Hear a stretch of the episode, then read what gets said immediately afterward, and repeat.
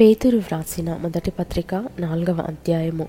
క్రీస్తు శరీరమందు శ్రమపడను గనుక మీరును అట్టి మనస్సును ఆయుధముగా ధరించుకొనుడి.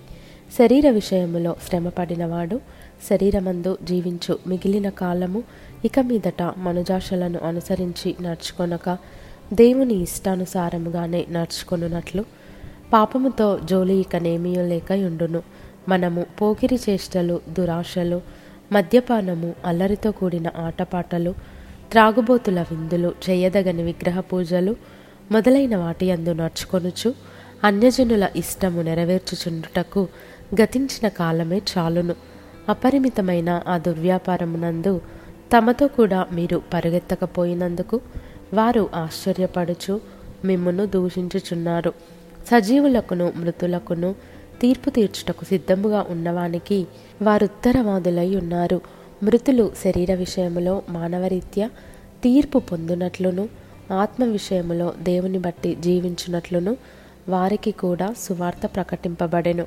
అయితే అన్నిటి అంతము సమీపమై ఉన్నది కాగా మీరు స్వస్థ బుద్ధి గలవారై ప్రార్థనలు చేయుటకు మెలకువగా ఉండుడి.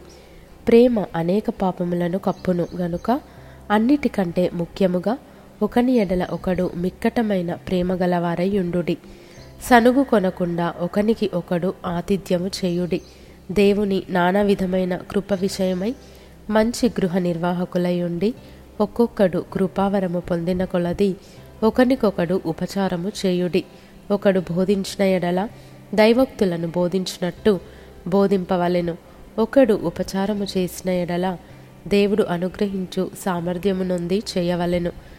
ఇందువలన దేవుడు అన్నిటిలోనూ యేసుక్రీస్తు ద్వారా మహిమపరచబడును.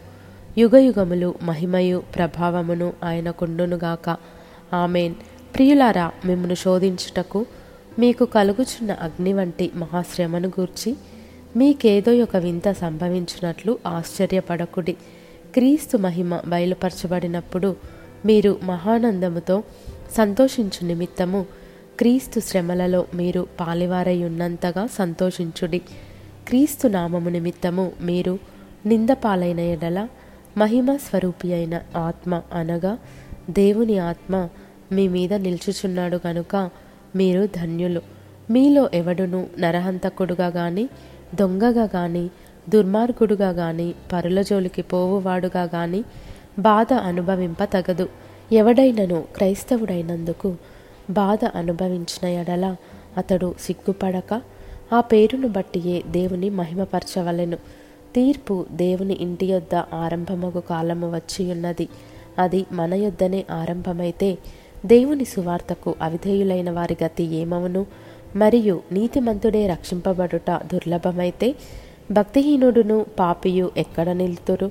కాబట్టి దేవుని చిత్త ప్రకారము బాధపడువారు సత్ప్రవర్తన గలవారై నమ్మకమైన సృష్టికర్తకు తమ ఆత్మలను అప్పగించుకొనవలెను.